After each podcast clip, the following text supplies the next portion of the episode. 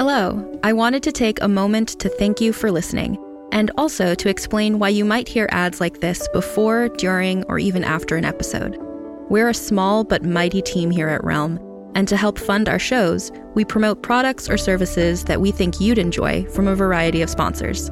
If any of our ads interest you, one of the best ways to support us is by visiting the link or using the promo code in the ad. It's pretty much a win win since you can get some great deals and we can keep making awesome shows like this one. You can also visit realm.fm slash partners for more information about our sponsors and how to access the different promotions. Thanks again for joining us in our corner of the universe. Listen away. Greetings, adventurers. Today we're excited to introduce you to a new story Dark Dice, a horror podcast that blurs the line between actual play and audio drama, where the story is determined by the roll of the dice. Six adventurers embark on a journey into the ruinous domain of the Nameless God. They will never be the same again. One of the players is not what they seem after a doppelganger, a creature that can assume the form and voice of whatever it kills, infiltrates the team. As the players are picked off and replaced one at a time, can they figure out who the monster is before it's too late? Can you? Here's a quick example of what our show sounds like. The uh, shambler with the jar of liquid inside of him. Soren Arkwright let loose an arrow that cracked the glass, passing through the spine of the creature. The shambler still managed to maintain its forward momentum, but stumbled as it eagerly tried to bite and swipe at Soren, landing near his feet. As Jeff Goldblum has now joined our cast, Dark Dice is available however you listen to podcasts. Realm presents Beatrix Green, Episode 7. You've come at last. Stanhope's voice was exultant. James's mind stumbled in disbelief. His oldest friend stood in the center of the cave, leaning on a thick spar of tar black timber, his hair flattened by sweat and smeared with grime. The large scar on Stanhope's chest glowed red in the lamplight, an identical copy of James's father's scorpion signet ring. Behind Stanhope, the pit was partially uncovered, revealing a darkness like nothing James had ever seen. The massive boulder that had blocked it was tipped over and shoved back. Long gouges in the stone floor traced its path. Stanhope had somehow managed to move it, now only a few pieces of timber stretched haphazardly across the pit's mouth. James stood completely still in shock. The scene was too bizarre. His friend's demeanor was beyond strange. Beatrix moved closer to him. He could feel her warmth along his side, even in the dampness of the subterranean room. What are you doing? James broke the spell and took a few steps forward. He stretched a hand out to his friend. A tight grip on his upper arm stopped him. Beatrix. Don't move any closer, she whispered. Ignoring them, Stanhope bent over the lip of the pit, examining one of the timbers. When he looked back at them, it was as if a stranger looked out from his eyes. Stanhope, you're not well. Come with me, I can help you, James called out. Stanhope's laugh echoed off the rock. James, James, he chided. I'm better than I've ever been. Suddenly, James felt his lungs draw tight, as if the air was pushing him, squeezing him. It felt like standing at the edge of a cliff, feeling the wind drawing him toward his death. He couldn't breathe. He was suffocating. Stanhope, your chest, that scar. Did you do that to yourself? To James's ear, Beatrix's voice sounded as though she were far away, even though she was right beside him. But her voice was clear and strong. Couldn't she feel this horrible pressure? His old friend's eyes bored into James's. Can't you feel the power? Stanhope rasped. Let it in, James. Beatrix pitched her voice low. Something's wrong with him. Wrong with this place. She was right. And so was Stanhope. Because James could feel it. The air pulled at him, a sucking pressure, something unseen, tugging at the strands of his hair. Come me. The voice low, a whisper.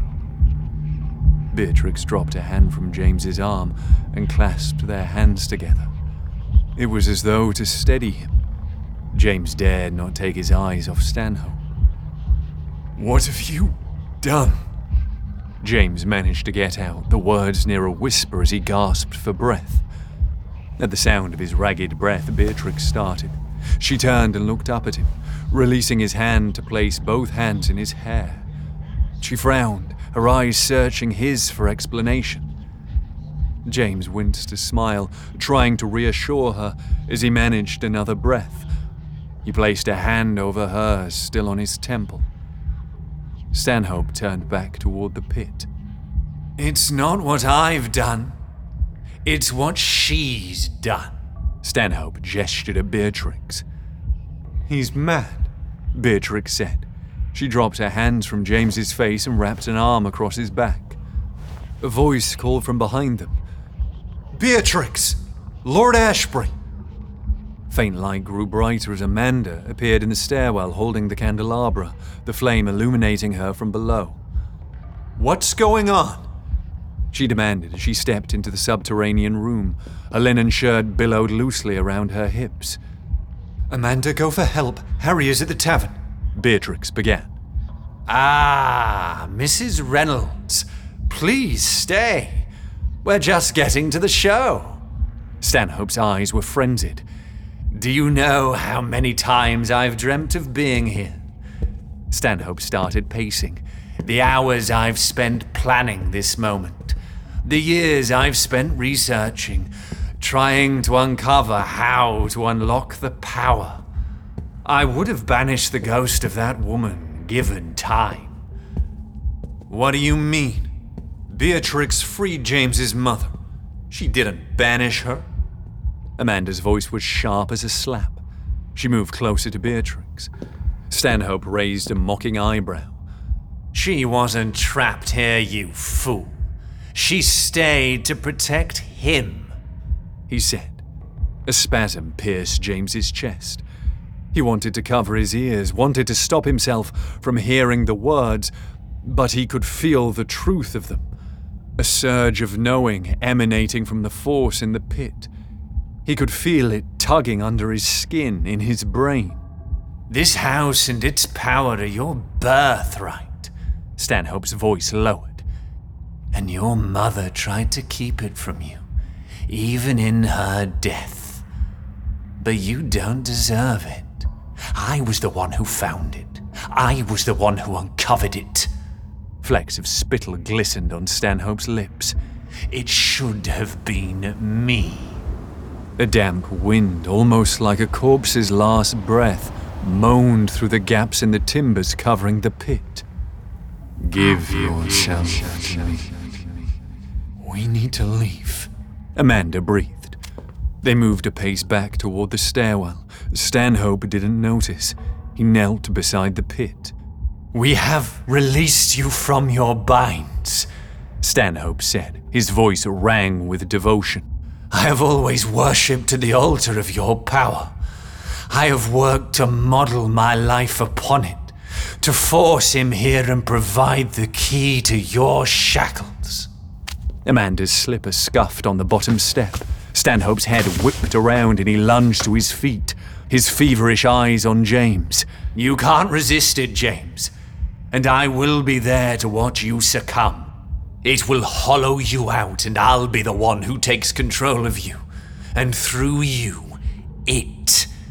His chest was heaving with fervor. I shall control it as man has dominion over all the beasts. James wanted to shout in anger or denial. He didn't have the air to do it. His head swam as he felt himself list to one side. Beatrix was under his arm in an instant.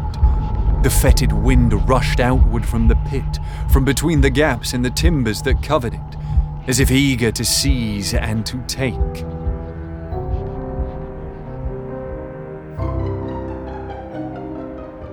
Something changed in the atmosphere of the sunken chamber. The air became utterly still, and a murmurous hiss of voices rose around them. What will it do first? Perhaps it will compel you to sacrifice her. Stanhope looked at Beatrix. After all, isn't a sacrifice always required? Stay away from her! James gasped. Stanhope stood and started prowling forward, closing the distance between them. That same scent Beatrix had smelled when she first met Stanhope reached her nostrils. It was the undeniable, overly sweet scent of decay and death. Torchlight cast the scar on Stanhope's chest in sharp relief.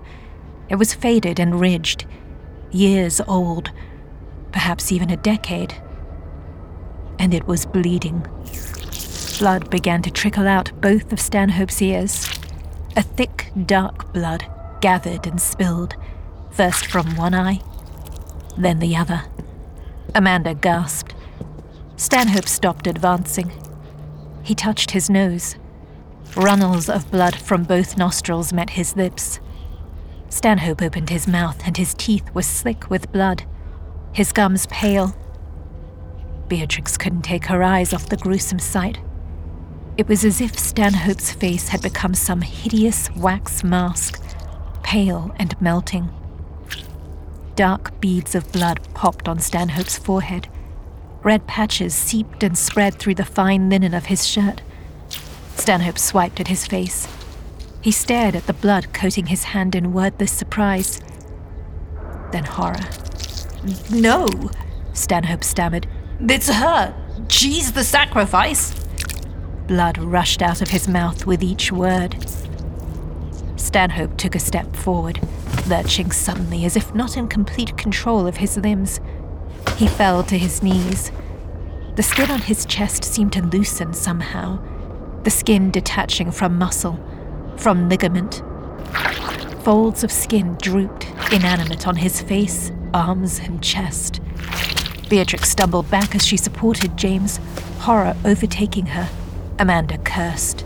James pulled Beatrix tighter against his side. What's happening? James leaned heavily on her shoulder. What's happening to him? Stanhope let out a rage filled yell. He braced an arm on the stone floor and tried to shove himself up.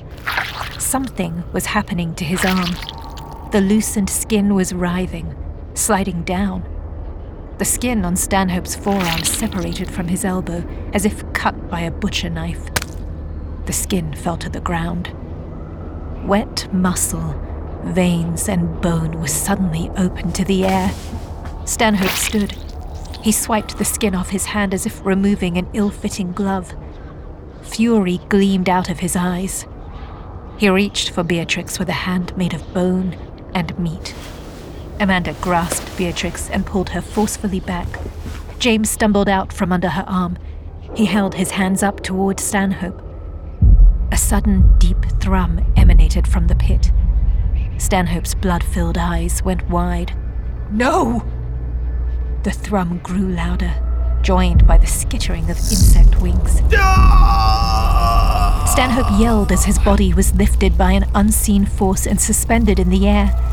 His bloody hands scrabbled against nothingness, trying to ease an invisible grip. James took an unconscious step forward, as if to help him. No! Beatrix cried out, pulling him back. Whatever it is, it will take you too. Stanhope's hoarse yell turned into racking coughs. Blood splattered out of his mouth, down his chin, and onto his chest. He crumpled onto the stone floor, curled in agony. A blood slick hand extended toward Beatrix. Help me. The thrum sounded again and intensified. A deep, rumbling groan. An invisible force violently yanked his body backward. He clawed at the floor, fingers grinding down to nubs as he was dragged to the edge of the pit. Stanhope screamed. Beatrix felt a rush of terror and nausea. She couldn't look away. His boot turned tortuously, slowly, kept turning.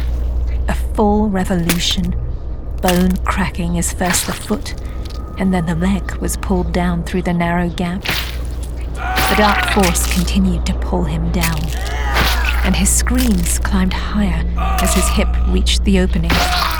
His other leg remained out of the pit. Suddenly, it twisted up, with a loud, wet pop of joint giving way. There was a splintering crack, the sharing of the shin bone as something twisted and shoved down. The leg came off at the knee. James cursed as Amanda cried out. Beatrix felt her mouth go dry. She couldn't understand how this was even possible. The horror was beyond anything she'd ever dreamed. Stanhope shrieked, hideously aware as he was forced through two separate gaps in the timbers, piece by piece. Broad swathes of skin peeled off, excoriated from his back and chest by the unforgiving wood. The oppressive presence lessened. Beatrix sensed the thing in the pit lose awareness of them, even for the breath of a few seconds, as if it was focusing solely on consuming Stanhope. We need to leave now, before it turns on us, Beatrix heard herself say. She turned, hauling James with her. My God, James gasped with one last glance at his friend's face. Amanda's lips were white, but she nodded quickly and darted ahead of them, holding her candelabra high. Stanhope's screams and the cracking of bones chased them as they ran from the pit. Are you ready to shop? Rakuten's Big Give Week is back. Get 15% back at hundreds of stores, and it's all happening this week, May 6th to May 13th. It's the perfect time to shop for everything on your list for spring and summer, like clothing, outdoor gear, and travel. I know I'm using this week to stock up on some warmer weather essentials at Ray-Ban and Ulta, and I love that Rakuten even helps me save on travel at sites like hotels.com. Rakuten really is the best way to shop, and you can save even more by stacking cash back on top of deals. Plus, during Big Give Week, that cash back is bigger than ever. With Rakuten, membership is free, and when you sign up and shop today, you get an extra 10% cashback boost. That's an extra 10% cashback on top of the 15% cashback. You won't see higher cashback rates than these. Go to Rakuten.com or download the Rakuten app. R A K U T E N. Shoppers get it. Hey there, this is Justin Bartha. I made a funny new podcast, King of the Egg Cream. It has the greatest cast in the history of podcasts with actors like Lewis Black, I'm torn by my feelings for two women. Bobby Cannavale, You can eat it, or if someone hits you, you can put it on your cut. Melanie Lynskey, I wonder what these marvelous things are that look just like boiled chicken feet. Jason Ritter, I can break things and pick locks and kill people. Michael Stuhlbarg, The whole point is to inspire people that they should make themselves better. Ari Graynor, No, don't whet its appetite. What are you, an idiot? me, Justin Bartha, That's not just any egg cream, that's a Lemke's special. and all narrated by the hilarious Richard Kind. This is the story of Harry Dalowitz and how he rose from nothing to become New York's King of the Egg Cream. So if you like funny true stories, come listen to King of the Egg Cream, available wherever you get your podcasts. The trio moved up the stairs quickly.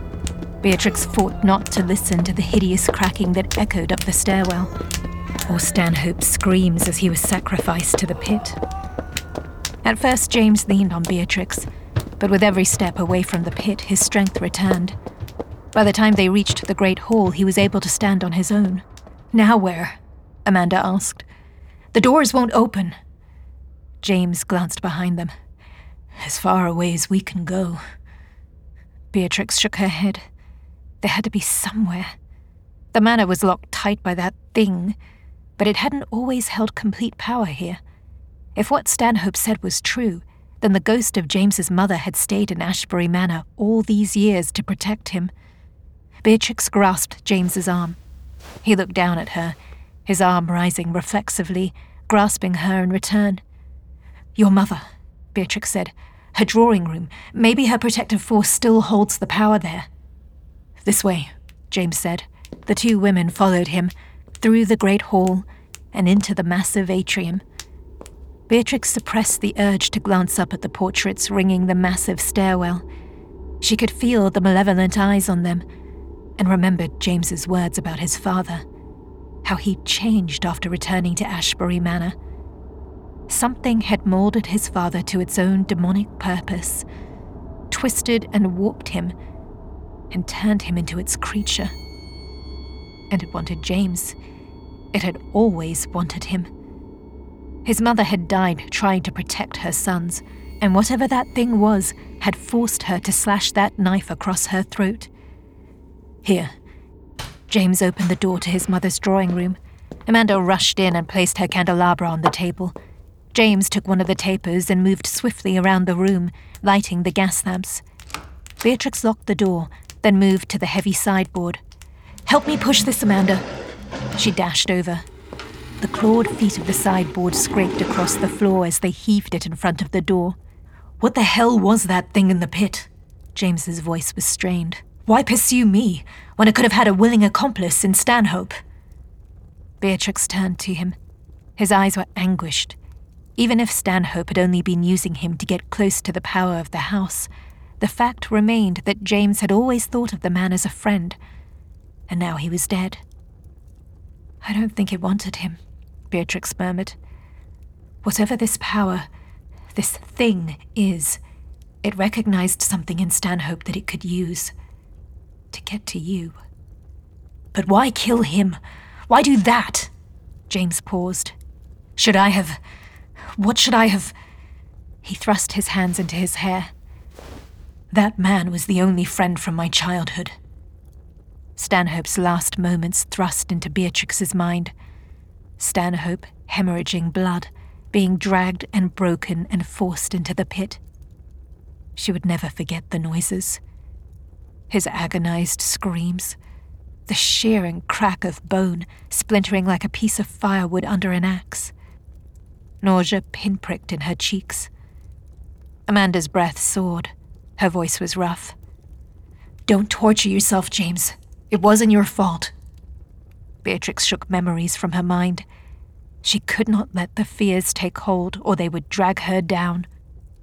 Beatrix touched James's shoulder lightly, hoping to bring him back to the present. What should we do now? she asked. We have to get you out of here. Bright blue eyes looked down into hers. Anguish was replaced with determination. James seized her in a quick embrace. Beatrix felt breathless from surprise, the leaping of her heart, or from the tightness of his arms. It didn't matter. She hugged him back just as tightly. It was a promise. James let go and strode to one of the tall windows. We need to get out of this damn house, he said shortly. He leaned over and tried to pry it open. It wouldn't budge. Move, Amanda called. He darted aside as Amanda hefted an iron lion statuette, slightly larger than her hand. She hurled it at the window. It never reached the glass. Instead, it simply stopped, inches from the window panes, and fell heavily to the floor. I guess that answers that question, Amanda said. Beatrix wanted to howl in frustration. A feeling ignited in her chest and spread like the leading edge of fire devouring parchment. She would not be trapped and subdued. She would not meekly sit by nor accept that they were powerless. It won't let us go, and if we can't escape, it seems we must fight it, Beatrix said, resolve turning her words to steel. How? How do we stop it? James began pacing before the fire, the tight, agitated movements of a caged animal. There must be a way, Beatrix said. James leaned back, looking up at his father's crest, suspended in silent domination even here, in this room, his mother's private sphere. It was always here, James said softly. If what Stanhope said is true, the malevolence was always here, always waiting for us to let it in, to continue. Uh, a birthright. It makes a sort of sense, Amanda said. The dark history of this house. You said yourself. And what happened to your brother? My mother wasn't mad, he murmured. She didn't want to kill us. He glanced at Beatrix. You explained from your vision, but I couldn't understand the why. Why she was trying to get us out. But now I see. If that evil is as old as this house, or as old as the land, Beatrix began, then the evil must be tied to the house as well. It's bound in some way, perhaps to the pit itself. So it uses the male heirs and acts through them. But in all this time, it hasn't taken hold of you yet. And the question is why? Beatrix went to James and grasped his arms. This is your home. You spent your early days here, visited many times. We've been here this whole night, and you're not its willing puppet. So, how does it seal its claim? James exhaled, his eyes unable to lift from the floor. Perhaps it's a slow thing, happening by increments. Because I can feel it. I want to. I feel it wanting me to give in. And I thrill at the thought of the power. But you haven't, Beatrix exclaimed. It's one thing to be tempted, another to act, and you haven't. She's right. Amanda crossed over, flint in her gaze. There's a choice involved, an act which somehow dedicates you. James stilled. You've thought of something. What is it? Amanda asked him. James raised a finger and pointed at the ornate crest over the fireplace. My dream. The nightmares. And the ones with my mother. The ones without my mother. Each and every one had that. The gaslight flickered on the carving of the scorpion, the segmented legs, the fat stinger poised. My father's ring, he said. It's ancient and passed down through generations. First sons only. The scorpion signet. It was said to have belonged to the Roman general. We saw it, Beatrix breathed, in my father's study. James finished the thought. It was supposed to be buried with him, but it was waiting in the drawer, and I wanted to put it on. Even though I hated my father, hated this place, hated everything he ever stood for, I wanted to put it on. At James's words, the fire guttered out in the fireplace, a fading crackle like the popping of knuckles as it died. In the hall beyond the barricaded door, a distant thrum sounded. We must reach the study. Upstairs, it's not far. Reach it and destroy the ring. James began shoving the sideboard away from the door again, Amanda jumping forward to help him.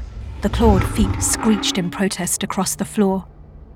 But how will we destroy it? Beatrix asked. We burn it.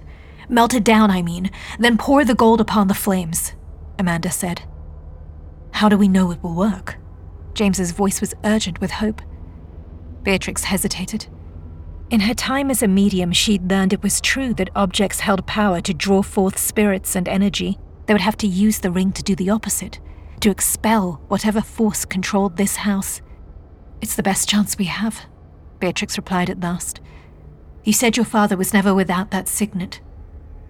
Every Lord of Ashbury wore it as well, James said. Beatrix was certain if they had the time, they would find the signet on the finger of every man in the portrait hall. A wind buffeted the door to the drawing room, rattling it in its frame. Amanda grasped James's shoulder. There is no time to second guess ourselves. We must act. James opened the door, and Beatrix led the way. Holding her dress bunched high in one hand, she dashed down the halls, running toward the imposing doors that James had led her to mere hours before. As they turned into yet another corridor, James moved to the fore of the group. A rank wind rushed up behind them, fluttering Amanda's shirt and Beatrix's dress. The tapers on Amanda's candelabra guttered. James moved ahead, disappearing into the gloom beyond the lamplight. Silence fell. Then, a riot of clattering coming from the darkness in front of Beatrix. James! she called. The clanking intensified, a rattling almost like cutlery in a drawer, or the loose fittings on a harness jangling.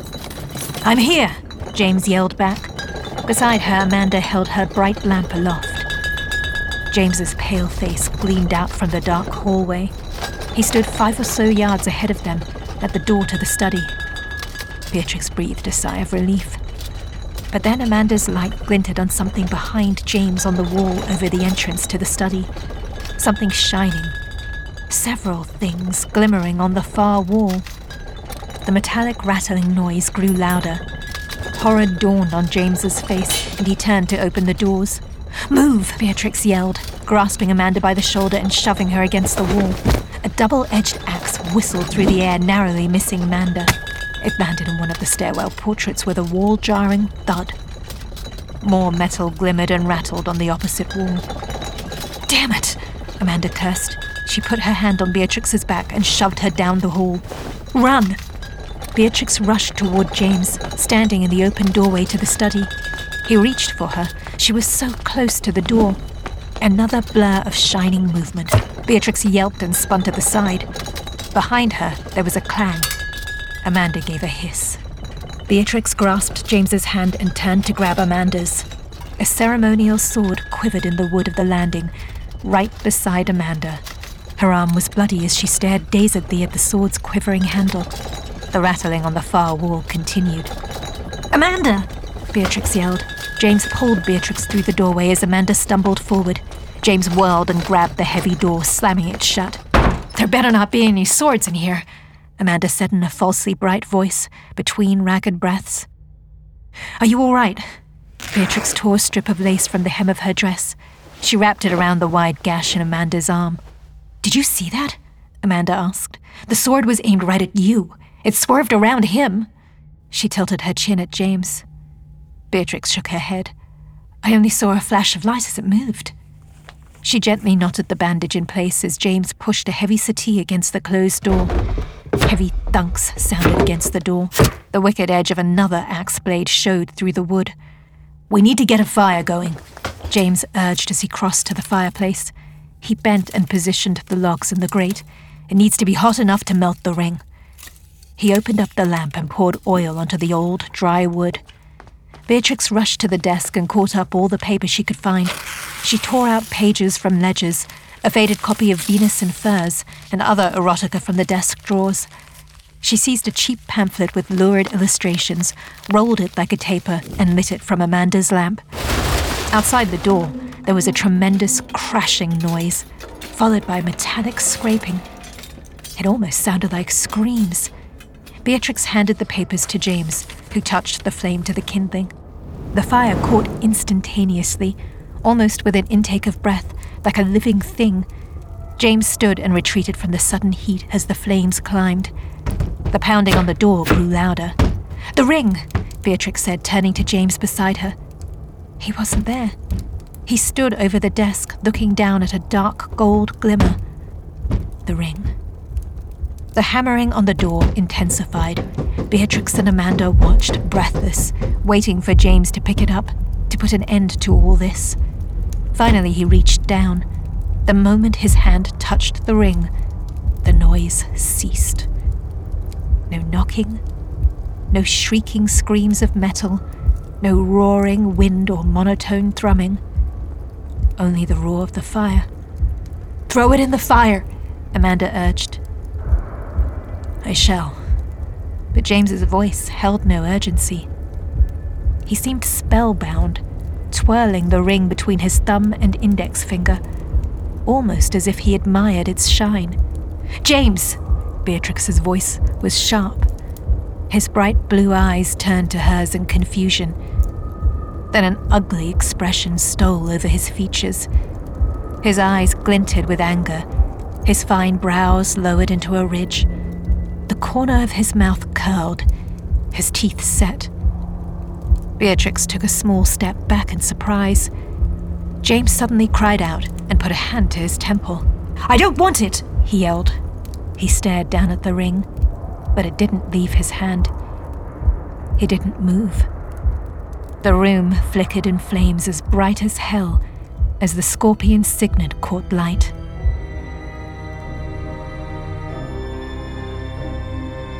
You're listening to Beatrix Green, narrated by Shiromi Arserio and Alistair Austin. Produced by Realm, your portal to another world. Realm. Listen away. Every five minutes, a transplant candidate dies while waiting for a compatible heart, liver, or kidney. Imagine a technology that could provide those life saving transplant organs for a high price, and imagine what a company would do to monopolize that technology. On a remote island in Lake Superior, a team of geneticists unlocks this holy grail of medicine by reverse engineering the genomes of all mammals, creating an animal with organs perfectly suitable for human transplantation. They envisioned a docile herd animal, but one team member had another, darker vision. This ancestor is anything but docile. The team's work spawned something big, something evil, something very, very hungry. Ancestor is a complete serialized fiction podcast by number one New York Times bestselling novelist Scott Sigler, with all episodes available. Binge the entire story now on Apple Podcasts, Spotify, or wherever you listen to podcasts. Beatrix Green is written by Rachel Hawkins, Ash Parsons, and Vicky Alvear Shecter.